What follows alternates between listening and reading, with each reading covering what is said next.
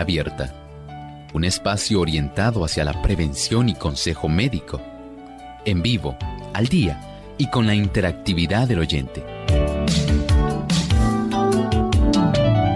Clínica Abierta, poniendo al doctor a su alcance para un diálogo claro y honesto, porque nos importa su bienestar y salud.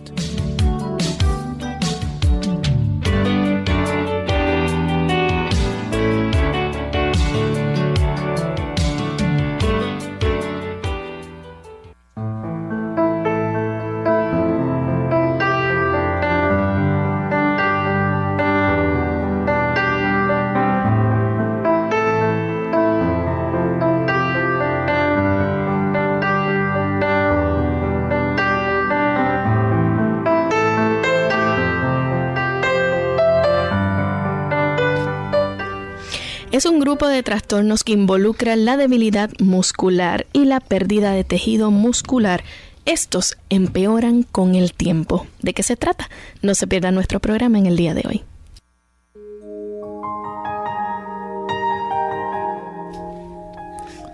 El que cultiva la sencillez en todos sus hábitos, reprimiendo el apetito y controlando las pasiones, puede preservar la fortaleza, la actividad y el vigor de sus facultades mentales.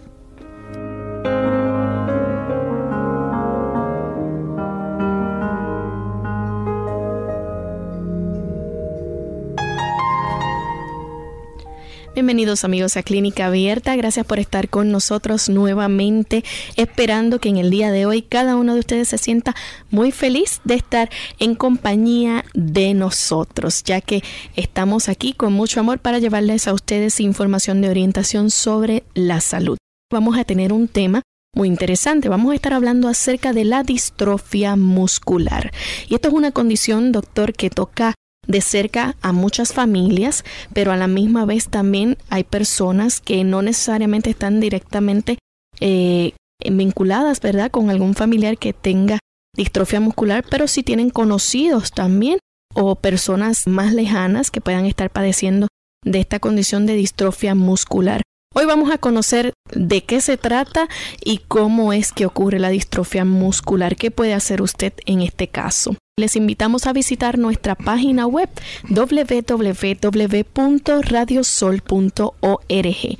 Ahí a través del Flash Player usted puede sintonizar nuestro programa en vivo durante toda esta hora y a la misma vez les invitamos a que visiten en el link de Clínica Abierta al final de la descripción de nuestro programa pueden encontrar los programas que ya están pautados en el podcast, aquellos programas que han salido anteriormente y que ustedes pueden volver a escuchar. ¿Cómo está hoy, doctor? Muy feliz, Lorraine, nuevamente aquí en esta jornada de la salud que es Clínica Abierta y estamos muy agradecidos por tener a Lorraine, por tener a nuestro equipo. Y queremos entonces compartir con ustedes de inmediato, comenzar con el tema que tenemos para el día de hoy.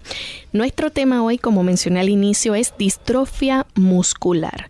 Y a mí me gustaría que el doctor nos dijera si se le conoce de esta misma manera, doctor, o, o médicamente hablando, tiene algún otro término o nombre que se le puede identificar. Se le identifica también como miopatía hereditaria. Saben ustedes que esta condición se descubrió aproximadamente para 1830 y la descubrió un médico, tenía un título de noble, se llamaba Sir Charles Bell. Y este hombre pudo identificar esta serie de problemas que se estaban presentando en un niño. Más o menos una década después hubo un médico muy famoso que proveyó el nombre para una de las variantes, porque hay que entender que dentro de la distrofia muscular hay cerca de 30 variantes diferentes que se engloban todas bajo este título de miopatía hereditaria o distrofia muscular. Y este médico francés, Duchenne, fue el que identificó cómo en unos gemelos se podía encontrar este mismo problema. Así que esto hizo que saltara a la luz pública, especialmente al ambiente médico, una condición que estaba llevando a observar ciertos trastornos en el movimiento de los músculos voluntarios. Doctor, ¿y entonces en qué consiste esta condición de distrofia muscular? ¿Cómo mm. podemos definirla? Miren, como dije, es un grupo de aproximadamente 30 diferentes problemas o manifestaciones que se han podido encontrar todas ellas, escuchen bien, todas ellas tienen un término en común. Se consideran hereditarias. Y usted dirá, doctor, pero ¿cómo es eso? Sí. Este tipo de trastornos que van directamente a afectar el músculo tienen dos cualidades, o tres podemos decir. Por un lado, el factor de la herencia. En segundo lugar, podemos hablar de Ahí está envuelto lo del cromosoma número 21. Aquí vamos a hablar de eso, ahora que Lorraine presenta eso. Hay tres formas como se puede este transmitir. Está la, la, forma autosómica dominante. Ustedes saben que nosotros tenemos 23 pares de cromosomas. 22 de ellos tienen que ver con todas las cualidades que no tienen nada que ver con el sexo dentro de ese grupo de esos 22 que nada tienen que ver con el sexo, puede haber un cambio que se manifieste ya sea por parte del padre o por parte de la madre. Por eso se le llama autosómico. Es en esos 23 otros pares de cromosomas. Recuerden que nosotros obtenemos 23 de la madre, 23 del padre. En el aspecto de la madre tenemos dos XX, que son los del sexo femenino, y el XY, que es el del sexo masculino, que se proviene del caballero. En algunos casos puede la, genética eh, jugar de la manera donde dice, bueno, ocurrió un cambio en un gen de aquellos que nada tienen que ver con el sexo. Y se manifiesta la condición. Hay otra forma en la cual se puede heredar esta condición, que es autosómica también, tiene que ver con esos 22 pares de genes donde está el color del pelo, el color de los ojos, la estatura de la persona, cuán robusto va a ser, todas esas manifestaciones menos el sexo. Y puede también... Si uno pudiera jugar con eso y quitar algunas cosas, no pues, poner otras. Pues miren, les voy a decir algo, si nosotros pudiéramos coger un solo cromosoma, uno nada más, y nosotros pudiéramos desenrollarlo, y estirarlo. Imagínense que nosotros no podemos ver una célula, pero nosotros pudiéramos coger ese material genético, desenrollarlo y estirarlo. Sería aproximadamente de un solo cromosoma de la altura de 6 pies. Prácticamente podemos decir casi 2 metros un solo cromosoma. Noten cuánta información hay ahí adentro necesaria y uno piensa en, siempre en términos de el aspecto del fenotipo, lo que nosotros vemos, si es gordito, si es bajito, si tiene pecas, si es con cabello negro. Y nosotros pensamos en eso, pero ¿qué tal si pensáramos en términos de todo el metabolismo que ocurre internamente y que está codificado para que se realice ahí? Y es en uno de estos también donde en forma recesiva en estos genes que no tienen que ver nada con el sexo, pueden también en forma recesiva si el padre y la madre tienen el problema, esto también puede estar ahí, pero no se manifiesta. Y está otro que es ligado al sexo, este tiene que ver con el XX o el XY, donde principalmente los varones, Lorraine, son los que van a estar padeciendo este tipo de condición. Ahora, se ha descubierto también que puede ocurrir un cambio en estos genes en forma espontánea, lo que comúnmente se le conoce como una mutación. Y aunque los padres... por herencia. Exactamente. Aunque los padres no hayan tenido ese problema anteriormente, una vez se manifiesta, lamentablemente de ahí en adelante va a tener presencia va a tener presencia en, la, descendencia se dan cuenta ahora esto también nos lleva a pensar eh, haciendo aquí vamos a decir una ventana. Y por qué ocurre esa mutación ah ahí vamos allá. Abrimos esta ventana como cuando usted está dentro de un programa de computadoras que usted ve tantas cosas interesantes y abre una ventana. Fíjense esta ventana cómo usted pensaría bueno y por qué puede ocurrir esa mutación ese cambio saben que eh, a lo largo de nuestra vida, siempre nosotros debemos tener en cuenta nuestros hábitos.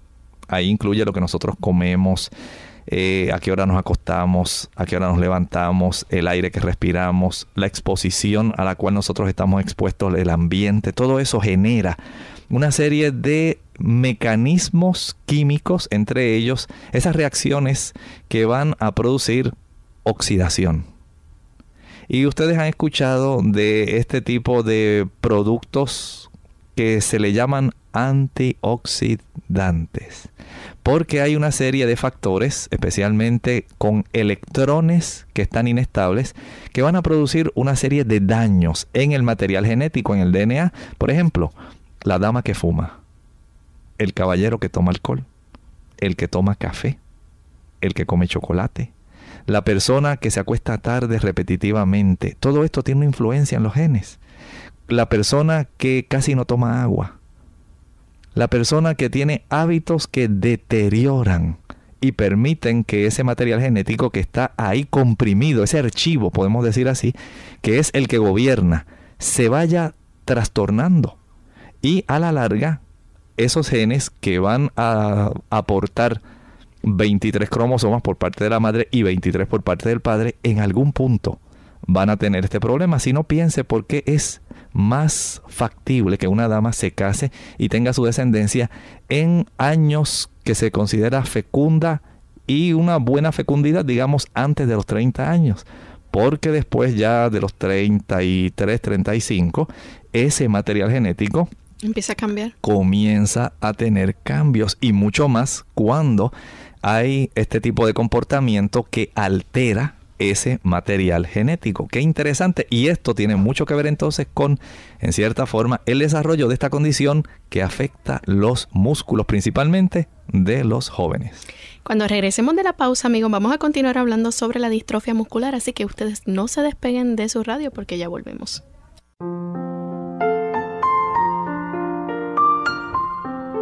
Un maestro de la sabiduría paseaba por un bosque con su fiel discípulo, cuando vio a lo lejos un sitio de apariencia pobre y decidió hacer una breve visita al lugar.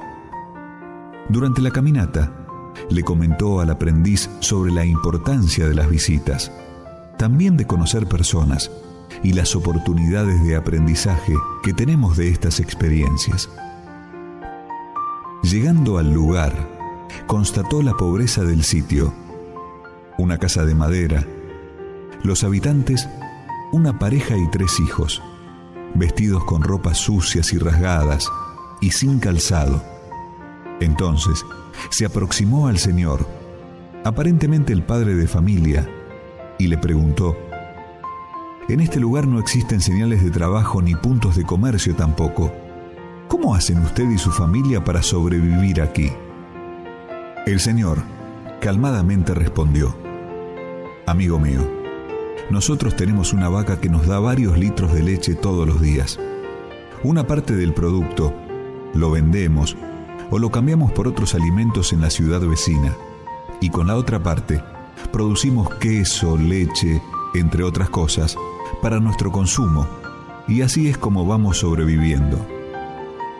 El sabio agradeció la información, contempló el lugar por un momento, Luego se despidió y se fue. En el medio del camino, volteó hacia su fiel discípulo y le ordenó al aprendiz, busque la vaca, llévela al precipicio de allí enfrente y empújela al barranco. El joven espantado vio al maestro y le cuestionó sobre el hecho de que la vaca era el medio de subsistencia de aquella familia. Pero como percibió el silencio absoluto del maestro, fue a cumplir la orden. Así que empujó la vaca por el precipicio y la vio morir. Aquella escena quedó grabada en la memoria de aquel joven durante algunos años. Un bello día, el joven resolvió abandonar todo lo que había aprendido y regresar a aquel lugar y contarle todo a la familia, pedir perdón y ayudarlos. Así lo hizo.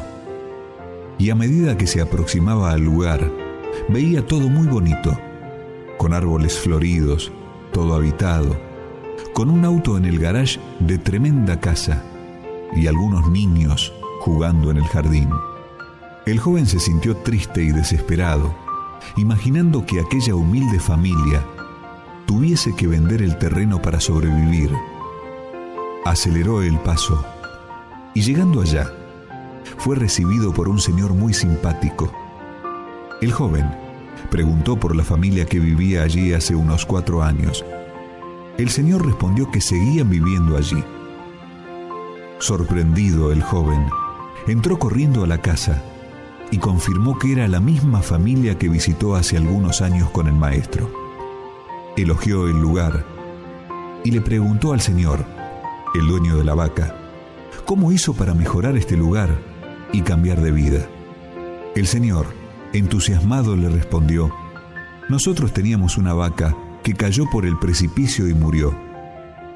De allí en adelante, nos vimos en la necesidad de hacer otras cosas y desarrollar otras habilidades que no sabíamos que teníamos. Así, alcanzamos el éxito que sus ojos vislumbran ahora. Punto de reflexión.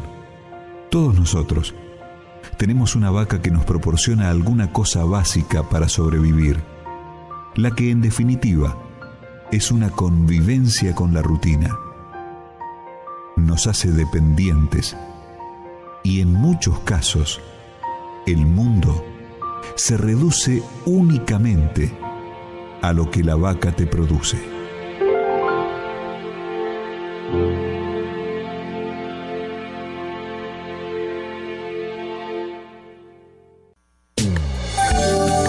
A los 20 años reina la voluntad, a los 30 el ingenio y a los 40 el juicio. El rollo. Hola, habla Gaby Sabalua Godard en la edición de hoy de Segunda Juventud en la Radio, auspiciada por AARP. Los buenos recuerdos son imborrables. Sentarse una tarde de domingo a hojear un viejo álbum de fotografías es un placer que nadie puede negar. Aunque resulte nostálgico ver las sonrisas de nuestros hijos pequeños, no por ello dejamos de advertir que sus imágenes podrían necesitar un poco de ayuda. Pero no te desalientes. Aprovecha las caras angelicales de tus nietos, la ternura de tu mascota y la belleza de los paisajes, pues a continuación enumeraremos los secretos para unas fotos estupendas. Toma muchas fotos, considera que la práctica hace al maestro. Al igual que en la vida cotidiana, el retrato, el contacto visual hace la diferencia. Si tu objetivo es tu nieto de dos años, busca la manera de colocarte a su altura en vez de tomar la foto desde muy arriba. Hay muchas tomas que se arruinan si no se pone atención al fondo. Un fondo liso enmarca a la perfección a nuestro modelo. ¿Y cuál es el secreto mejor guardado de los profesionales? Usar el flash del día. A la hora de perfeccionar nuestro retrato es básico combinar la luz ambiente con el flash. La luz solar puede crear desfavorables sombras en la cara. Impídelo utilizando el flash para iluminar tu objetivo, ya que suaviza las sombras ásperas e ilumina los ojos. El patrocinio de AARP hace posible nuestro programa. Para más información visite aarpsegundajuventud.org.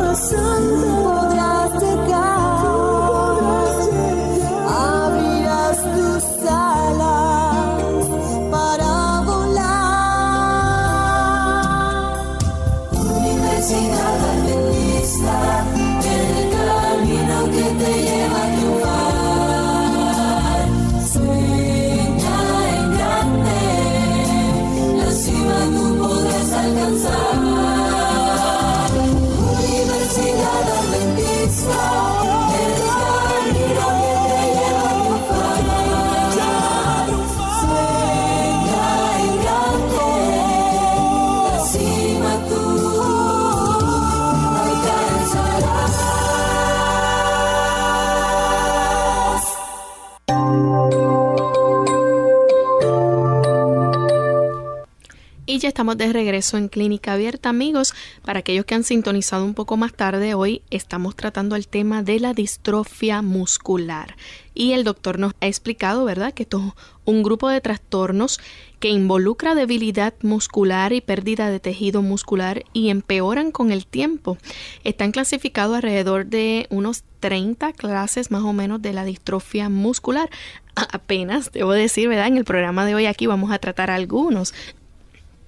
Pero queremos entonces saber, doctor, ¿hay eh, causas, o sea, que puedan desarrollar este tipo de distrofia muscular? Usted nos ha hablado en términos de la herencia. De la herencia. Es, recuerden que dentro de la misma definición se habla de un trastorno hereditario. Dijimos más o menos cerca de, hay un grupo de más o menos 30, pero escuchen esto, el hecho de que esta enfermedad, además de ser hereditaria, es debilitante y además de ser debilitante es degenerativa en términos de los grupos musculares. Esto obedece, escuchen bien, a que por alguna causa que no se ha podido descubrir, el factor hereditario produce un trastorno a nivel de una envoltura especial que tienen las fibras musculares. Las células musculares se agrupan en fibras musculares y estas fibras musculares están cubiertas por un tipo de mm, envoltura especial que da lugar poco a poco a que se desarrolle o se forme el músculo. Ese tipo de envoltura tiene una sustancia muy importante. Se le llama distropina glucoproteína. Y ese tipo de químico se afecta por el mecanismo del defecto del gen.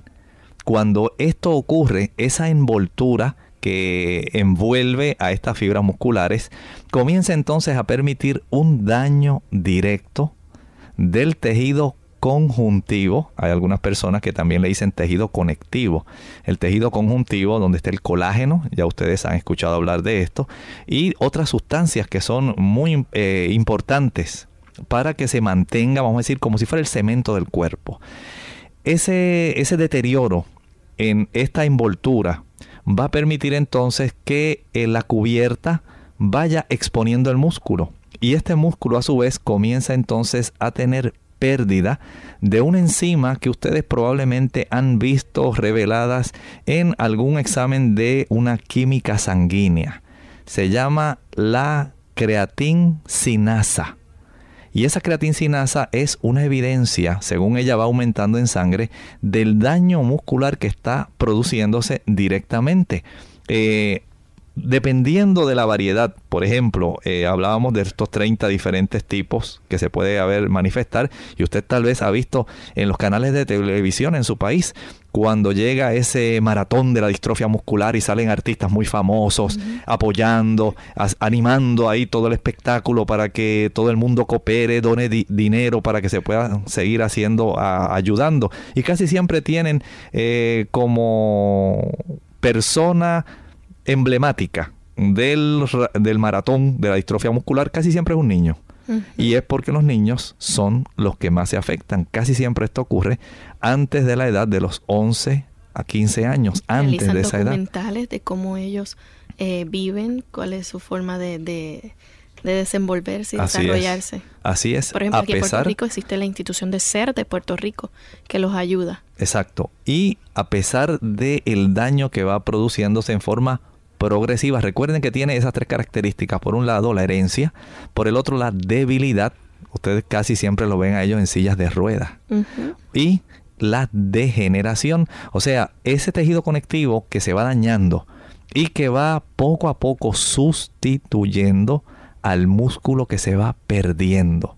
Esto afecta también los ligamentos, afecta a los tendones. Y aunque ustedes no lo crean, ese tejido muscular, según se va degenerando, se va perdiendo, es sustituido por grasa. Y usted ve el contorno de la extremidad del niño o de la a veces ocurre también en los adultos y usted dice, "Pero si se ve lo más bien, ¿cómo es posible que tenga el deterioro?" No, es porque se ha ido sustituyendo el tejido muscular por tejido graso y otro tipo de tejido conjuntivo y da la apariencia de que no hay ningún problema, pero en realidad esa masa muscular se pierde se va poco a poco, se degenera y se pierde entonces la función. Así que usted tiene un cerebro que funciona, que le envía un mensaje mediante el nervio eh, eferente al músculo, pero entonces el músculo no, puede, obedecer. ¿Por qué? Porque ahora no tenemos suficientes fibras musculares para realizar una función. Y eso le puede impedir, obviamente, si es un niño, por ejemplo, que salga corriendo a jugar baloncesto. Exactamente. O este, a, a, veces hasta el habla, los músculos del habla. Exacto. Todo. Y no solamente eso, caminar. Uh -huh. Nada más. A otros Detalles la... tan sencillos. Sí, uh -huh. a otros, lamentablemente, la condición puede seguir avanzando y puede afectar los músculos de la respiración. Y hay entonces variantes como la distrofia muscular de Becker, la distrofia muscular de Duchenne, la distrofia muscular de Emery Dreyfus, la distrofia muscular facio-escapulohumeral, ¿ve? La distrofia muscular de la cintura escapolohumeral o pélvica, miotonía congénita, distrofia miotónica, son algunas de esas 30 variantes hereditarias, todas ellas, que van entonces a generar, dependiendo de la ubicación, no todos se les afecta sus piernas. A algunos se les afecta más bien el área de la escápula, los brazos, la parte superior. Otros se les afecta la parte de arriba, eh, la cintura escapulohumeral y también la cintura y el aspecto pélvico en sí. Y dependiendo de la ubicación, de la debilidad y degeneración de los grupos musculares afectados, en qué extremidad, entonces es la clasificación, en qué edad comienza, cuán abarcante es el deterioro de este tipo de condición. Todo eso si es un niño, disculpe doctor, sí. los padres pueden saber entonces este en qué áreas ellos se pueden desenvolver y en qué áreas no. Claro ejemplo, que sí. Porque hay algunos que el, el, efecto es menos y entonces pueden desenvolverse y hacer trabajos. Así es, así es. Y no todas progresan a la misma velocidad. Uh -huh. No todas, la degeneración es eh, avanzada. Y lamentablemente imaginen la tristeza de un padre que ve a un niño que nace bien, pero comienza poco a poco a generar una debilidad en sus músculos, especialmente los de las pantorrillas y de los muslos, y en el área de eh, los glúteos, las nalgas. Todo esto, eh, y su niño ya deja de caminar, deja de correr, siente mucha debilidad, no tiene deseos de jugar. Y esto lleva entonces a los padres a comenzar a buscar ayuda. Bien, este doctor, nos gustaría que nos dijera entonces cuáles son los síntomas de, ¿verdad? De acuerdo a los diferentes tipos de distrofia muscular que hay. Todos van a variar, pero podemos decir en términos generales que todos los músculos pueden resultar afectados o solamente grupos específicos de músculos como los que están, dijimos, alrededor del área pélvica, de los hombros o la cara. La distrofia muscular puede afectar a los adultos, pero las for formas más severas tienden a ocurrir en la primera infancia y este tipo de trastorno, la sintomatología en sí, puede manifestarse por un lado por retardo intelectual y solamente esto está presente en algunos tipos de la afección, no es la gran mayoría. Lo más notable sí, Lorraine, que es lo que nosotros podemos observar cada año que se hace este tipo de maratón para la distrofia muscular, es la debilidad muscular que estábamos hablando dentro de los tres, las tres características de esta condición. Dijimos que hereditaria, debilidad y degeneración de los músculos. Esa debilidad muscular que va empeorando lentamente. Se observa como retraso en el desarrollo de las destrezas musculares motoras. La capacidad, por ejemplo, tan sencilla de agarrar un lápiz para escribir. Eso se convierte en realidad en una epopeya, en una proeza. Poder ellos eh, utilizarlo adecuadamente. Otros, la dificultad para utilizar uno o más grupos de músculos. Por ejemplo, la coordinación que se requiere para que usted pueda caminar. El babeo, no pueden controlar, eh, de, definitivamente mantener cerrado los músculos orbiculares que componen el área de la boca y la mantienen cerrada. Puede haber tosis, párpado caído, especialmente el párpado superior. Las caídas frecuentes, problemas para caminar. Esta persona se demora, este niño por lo general se demora bastante en caminar. Y estos son los síntomas generales, los más preponderantes. Estos son los más significativos y son los que más llaman la atención inmediatamente. Imagínense un padre que nota que su niño antes estaba de lo más bien, doctor, y de momento, mire, se le dificulta caminar. Ya no puede hacerlo como antes. Y mire, hemos notado que pr prácticamente él que era tan bueno en ortografía y escribía tan bonito, doctor, ahora ya prácticamente no puede ni agarrar el lápiz no puede escribir y estamos notando la maestra dice que Jaimito ya no está haciendo aprovechando bien su escuela. ¿Qué pasa, doctor? ¿Qué está ocurriendo? Lamentablemente cuando se llega a este límite, entonces hay que recurrir a hacer algunos procedimientos que van a ser muy importantes para nosotros poder saber fehacientemente si esta condición es distrofia muscular. Bien, esos procedimientos van a envolver unos exámenes y unas evaluaciones que se tienen que realizar. Al regreso de la pausa le vamos a indicar cuáles son.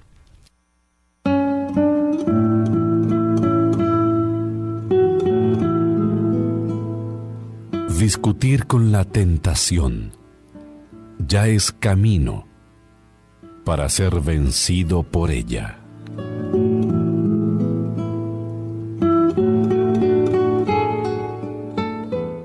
El perrito y la pantera.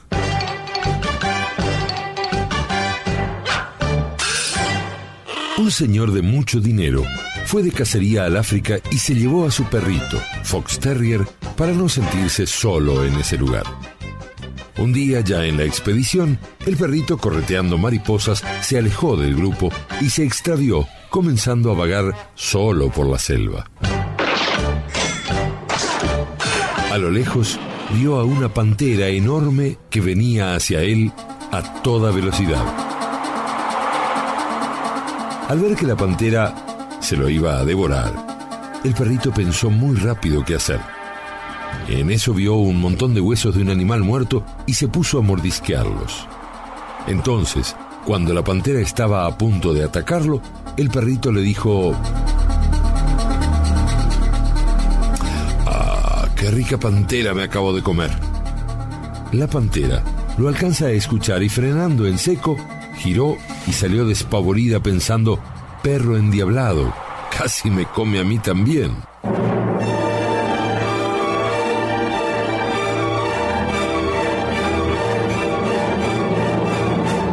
Un mono que estaba trepado a un árbol cercano y que había visto y oído la escena salió corriendo tras la pantera para contarle cómo la había engañado el perrito.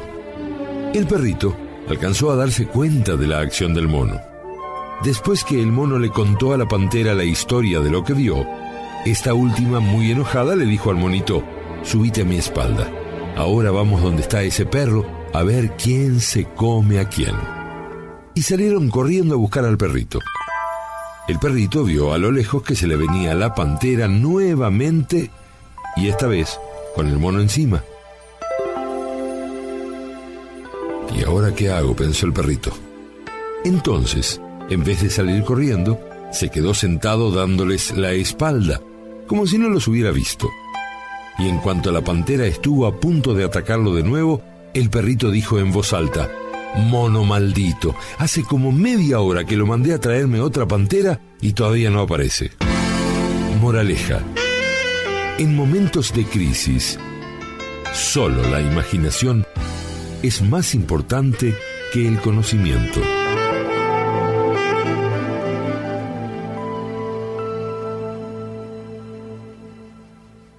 Clínica abierta. Y en esta hora estamos con este tema tan interesante, hablando de la distrofia muscular.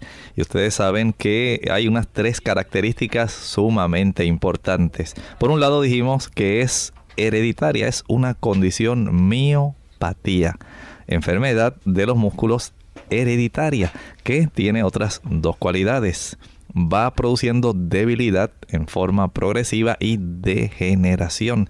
Y hablábamos de que hay unas 30 variantes diferentes que se conocen de estas distrofias musculares.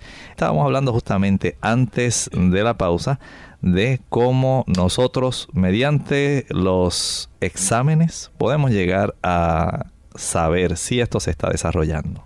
Sí, doctor, y usted nos mencionó entonces que hay que hacer un diagnóstico. Para saber ese diagnóstico, pues obviamente se tienen que llevar a cabo unas pruebas, unas evaluaciones.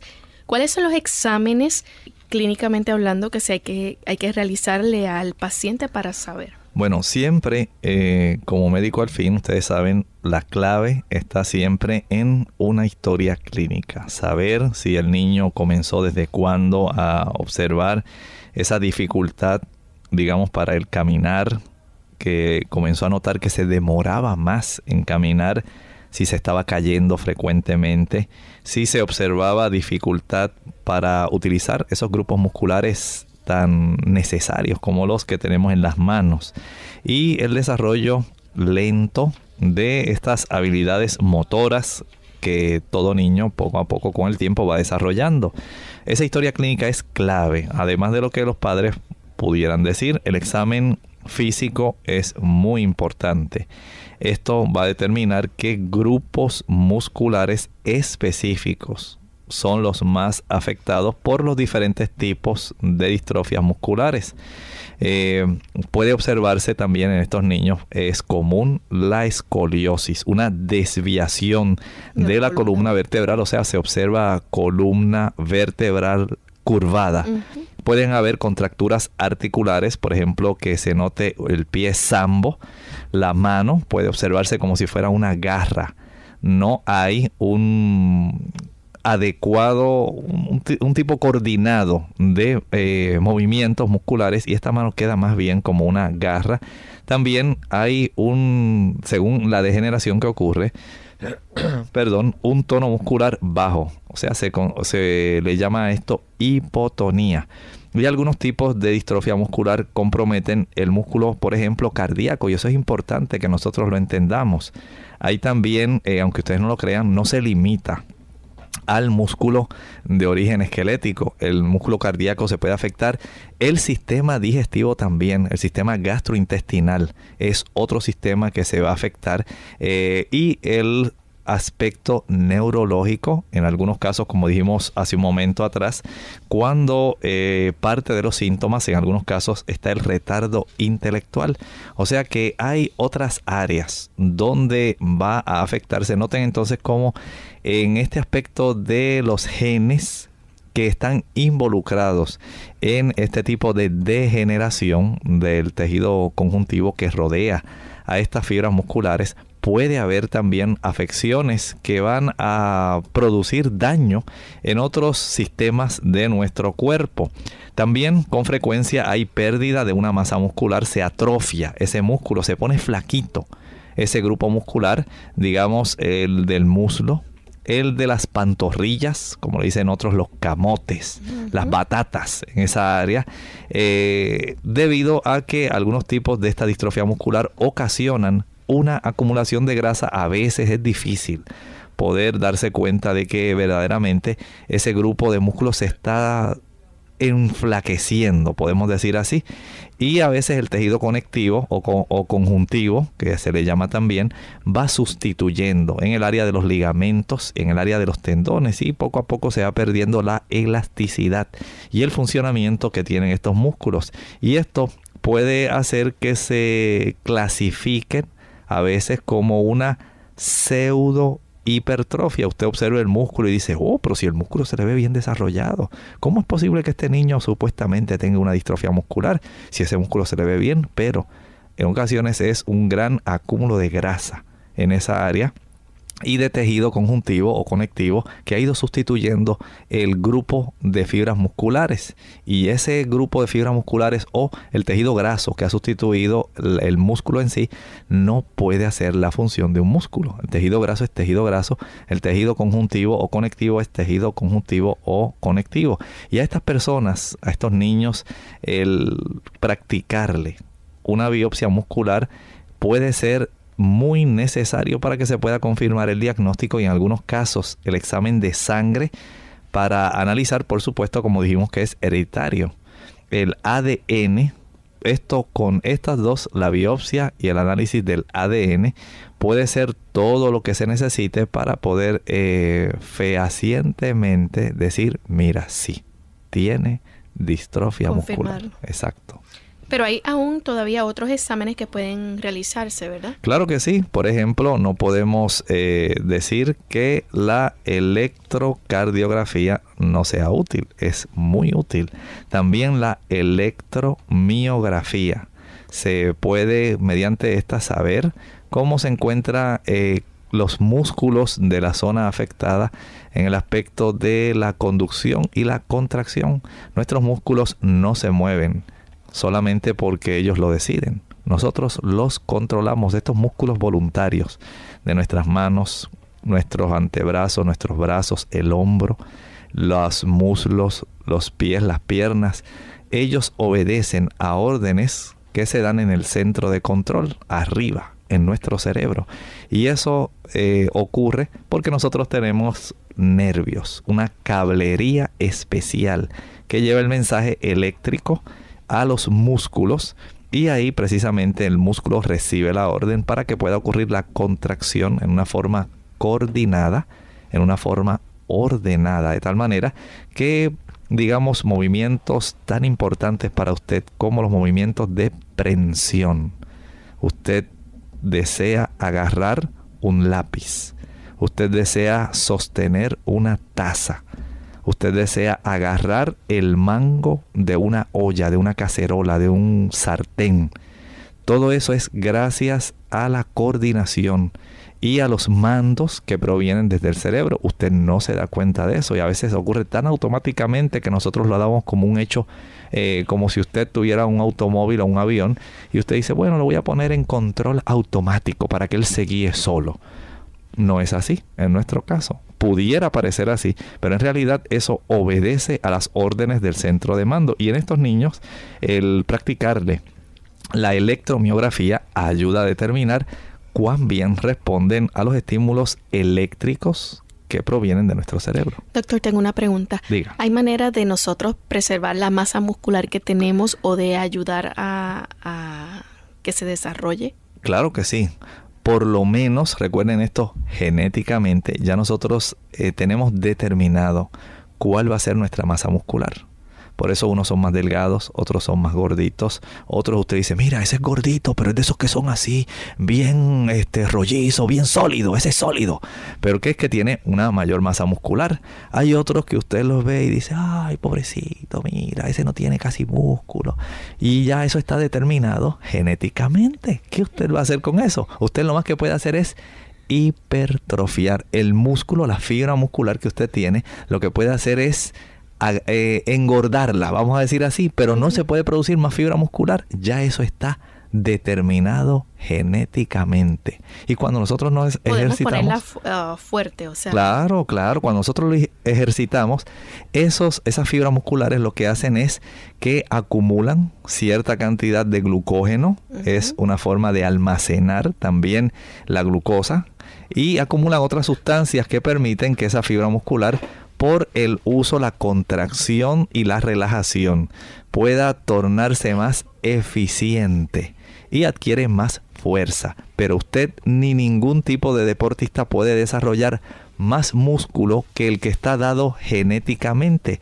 No es posible que esto ocurra, solamente se puede hipertrofiar aún, Lorraine, aquellas personas que utilizan estos esteroides anabólicos. No van a producir más masa muscular, lo que hacen es hipertrofiarla. ¿Eso puede acelerar algún tipo de condición en el futuro? Podemos decir que sí. Eh, a corto plazo, estas personas que usan estos esteroides anabólicos van a tener otros problemas, eh, de problemas principalmente hormonales. Ya se ha conocido como muchos también pierden la capacidad de la erección. Sí, y la capacidad reproductiva, atrofia testicular, caída del cabello y eventualmente, poco a poco también pierden nuevamente esa masa muscular tan grande que se había inflado súbitamente. ¿Y cómo ha salido esto a la palestra pública, especialmente con los bateadores del béisbol? Cómo eh, estos están teniendo ahora muchos problemas que confrontan con la justicia y con la fanaticada por el hecho de haber utilizado este tipo de esteroides anabólicos. ¿Y saben algo? Cuando en esta condición de la distrofia muscular, eh, usted practica un examen química sanguínea y observa la creatinsinasa, esta enzima, que es parte del producto del metabolismo muscular. Esta va a salir elevada y esto denota cómo el daño eh, en el tejido muscular se acelera y se le da cierto seguimiento en ocasiones a la persona que desarrolla esta condición obteniendo directamente eh, niveles de esta enzima que se produce en los mismos músculos. Sin embargo, doctor, esto es una enfermedad en la cual puede alterar también los resultados de unos exámenes. Ah, por supuesto, hay varios otros exámenes que pueden tener ciertos resultados alterados como la aldolasa, la AST, una enzima del hígado, la creatinina, eh, que dicho sea de paso, esta es parte del metabolismo del mismo músculo y prácticamente es una constante. Casi siempre en la química sanguínea se entiende que debe estar en un miligramo. Y esto es por razón del uso que nosotros le damos a todas nuestras masas musculares dentro de nuestro cotidiano vivir. La LDH es la deshidrogenasa láctica y la mioglobina en orina o suero. Esto es muy importante que nosotros entendamos este cúmulo de exámenes, pruebas diagnósticas tan importantes para estos casos. ¿Hay forma de saber si se puede curar la distrofia muscular? Bueno, en realidad no podemos decir que haya una curación conocida. Recuerden que para estos tipos de distrofias musculares y el tratamiento, más bien lo que se puede hacer es controlar la sintomatología y ayudar a este tipo de pacientes. Recuerden que esto es algo hereditario. Digamos como por ejemplo aquellas personas que tienen anemia drepanocítica, talasemia. Son condiciones que ya vienen defectos en el glóbulo rojo. Y así ocurren otra serie de defectos en otras partes de nuestro cuerpo eh, que lamentablemente afecta a muchas personas. Esta es una de esas condiciones hereditarias. Y al ser hereditaria, prácticamente usted no dispone de un tipo de armamento con el cual usted pueda entonces enfrentarse. Sí, podemos pensar por un lado que sí se está logrando hacer mucho con las células madre, por otro lado las células placentarias, y hay una serie de diferentes tipos de investigaciones que se están realizando en diferentes partes del mundo, centros investigativos, para poder eh, tratar de aminorar el progreso de esta condición, pero siendo un tipo de condición hereditaria, es difícil francamente hablando, el que se pueda lograr. Sencillamente controlarla, más bien lo que se puede hacer es controlar los síntomas. A estas personas sí se le debe brindar el apoyo de tener un fisioterapeuta. Esto es muy importante, la fisioterapia puede ayudar a estos pacientes para que ellos por lo menos conserven la fuerza y el funcionamiento muscular para que el deterioro y la degeneración no sea en una forma tan acelerada. Ustedes, no, gradualmente. Exactamente. Y en cierta forma hasta tal vez puede desacelerarse el daño que eventualmente se va a ir produciendo. En estos, en estos pacientes los equipos ortopédicos son necesarios, las abrazaderas, las sillas de ruedas, todo esto puede mejorar la movilidad y también la capacidad de autocuidado del paciente. Y en algunos casos, la cirugía de la columna, como dijimos, eh, casi siempre desarrollan escoliosis o cirugía también de las piernas puede ayudar, ayudar a estas personas a mejorar su función. No es que esto los va a curar, pero sencillamente les puede dar una mejor calidad de vida al tener disponibles esta serie de productos, de instrumentos que van a facilitarles a ellos eh, a veces tareas tan sencillas. Digamos, para ellos desabotonarse su, su camisa. En estos pacientes, por ejemplo, se les facilita o se les orienta para que ellos adquieran este sistema de cierre, el velcro que es tan comúnmente conocido y tan útil. Cuán fácilmente entonces se pueden abrochar o desabrochar sus zapatos si vienen con velcro. Eh, cuán fácilmente pueden hacerlo para su camisa. Para en los varones el pantalón para que ellos fácilmente puedan hacer sus necesidades fisiológicas, siendo que les resulta más difícil que a la dama. Y así el eh, usar, por ejemplo, pantalones como los que usan los deportistas, que son estos elásticos, holgados, facilita usar los overoles, estos que tienen abertura con broches o velcro, en la entrepierna, de tal manera que sea más fácil para usar, por ejemplo, eh, un urinal o algún otro procedimiento que ellos requieran en el momento que les facilite la vida, porque se la vamos a hacer difíciles. Algunos, por ejemplo, el adquirir una bola de hule y a, atravesar el lápiz con esta bola de hule les facilita el que ellos puedan agarrar más fácilmente un lápiz para ellos poder escribir, dado que no tienen la capacidad de prensión como otras personas. O sea que hay muchos eh, pequeños detalles que pueden ayudar a facilitarles la vida, al igual que los instrumentos y equipo necesario para que se mantenga este paciente eh, con cierto grado de autocuidado, una cierta capacidad de independencia a pesar de su condición. Doctor, ¿se prescriben medicamentos con estos pacientes? Algunas veces eh, se prescriben corticoesteroides orales para los niños con el fin de poder mantenerlos caminando durante el mayor tiempo posible. O sea que se, vamos, se prolongue en cierta forma la funcionalidad de estas extremidades y se evite que el niño caiga en una forma anticipada en un estado donde ya no pueda utilizar sus extremidades y se esté confinado más bien a estas sillas de ruedas. A veces este tipo de corticoesteroides puede ser de utilidad.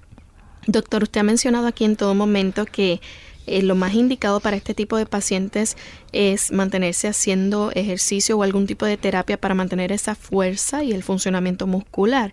Quiere decir entonces que una persona con esta condición que esté en cama o que esté inactivo le va a perjudicar? Claro, esta persona mientras más activa posible esté, mucho mejor para ella. En estos casos, la inactividad completa, como el reposo en cama, estar ahí nada más acostado ay, y autocompadeciéndose, ya que yo no puedo hacer nada, no me puedo levantar, no puedo eh, agarrar ninguna cosa, pues ¿para qué me voy a levantar si yo prácticamente estoy un inútil? No, mi amigo, usted no puede pensar así hay mucho que hacer en esta vida.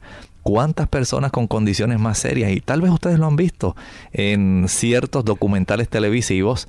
Personas que se dedican, por ejemplo, a escribir, a pintar, se ponen un lápiz en la boca y con ese pintan, dibujan y hasta eh, imprimen el teclado de una computadora para escribir.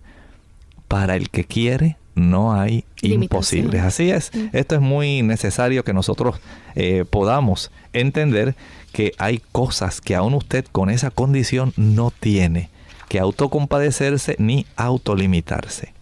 Tenemos una consulta de Mariela de Venezuela. Dice que su esposo tiene en los muslos como unos nudillos. Cuando se pasa la mano siente como si tuviera cuerdas. Ella dice que le soba pero no ve mejoría. Esto parece estar relacionado al tema bueno, mientras no ocurra la dificultad para que él pueda mover sus extremidades, que no haya ni debilidad ni degeneración de esos músculos, podemos decir que puede ser sencillamente estas contracturas musculares a veces por el exceso de uso. Y a veces el aplicar alguna hidroterapia caliente donde relaje la fibra muscular y una compresa fría en forma alternada. Puede reducir el dolor, la inflamación. Un buen sobo, una fricción con algún ungüento puede ser de mucha ayuda en estos casos. Doctor, ¿qué se espera entonces con el pronóstico en esta condición? Bueno, la gravedad de la discapacidad de esta persona depende del tipo de distrofia muscular. Todos los tipos de distrofia empeoran lentamente. Pero qué tan rápido sucede, esto es algo que puede variar ampliamente. Algunos tipos de distrofia muscular, como la de Duchenne, son mortales. Otros causan poca discapacidad y algunas personas que los padecen tienen un periodo de vida normal. ¿Hay complicaciones que se puedan presentar? Sí, dijimos que puede haber complicaciones en el área del corazón, el músculo del corazón, miocardiopatía. Puede haber también disminución de la capacidad para que este paciente se cuide a sí mismo. Puede haber disminución de la movilidad, contracturas articulares, deterioro mental que es variable. Puede haber insuficiencia respiratoria. Recuerden que el músculo eh, tan poderoso que nosotros tenemos que separa el tórax del abdomen, el diafragma, ese también se puede afectar. Es un músculo eh, estriado y ese músculo se puede afectar como se afectan otros grupos musculares. La escoliosis, esta desviación de la curvatura, todo esto puede ocurrir como complicación en estas personas de distrofia muscular. Bien amigos, lamentablemente ya hemos llegado al final de nuestro programa, pero es importante que usted consulte a su médico de tener algunas dudas en relación a esto. Eh, es importante la prevención, el asesoramiento genético es recomendable cuando hay antecedentes familiares de distrofia muscular. Las mujeres pueden ser asintomáticas, pero ser portadoras del gen que produce el trastorno. La distrofia muscular de Duchenne, por ejemplo, o Duchenne, puede ser detectada con aproximadamente un 95% de precisión mediante estudios genéticos realizados durante el embarazo. Así que de tener alguna duda o pregunta con relación a esto, consulte con su médico, busque ayuda profesional.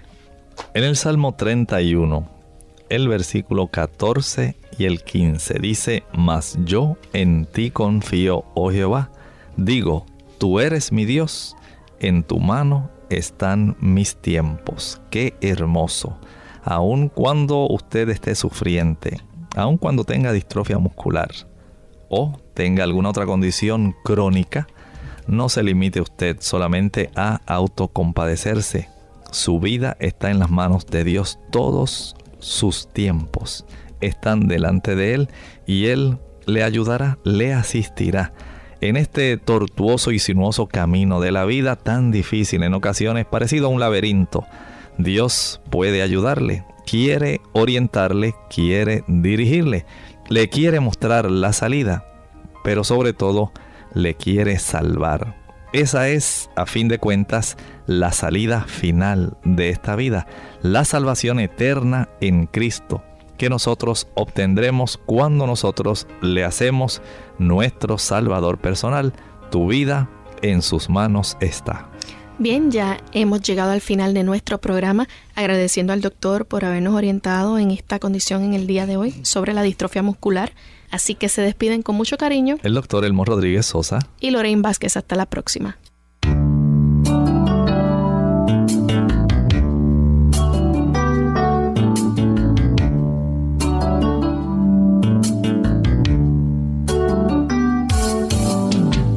Abierta. No es nuestra intención sustituir el diagnóstico médico. Antes de poner en práctica cualquier consejo brindado en este programa, usted debe consultar con su médico. Envíenos sus preguntas y opiniones a la siguiente dirección. Programa Clínica Abierta. Bio Box 29027. San Juan, Puerto Rico 00929 o bien al correo electrónico clínica abierta arroba radiosol.org. Hasta la próxima.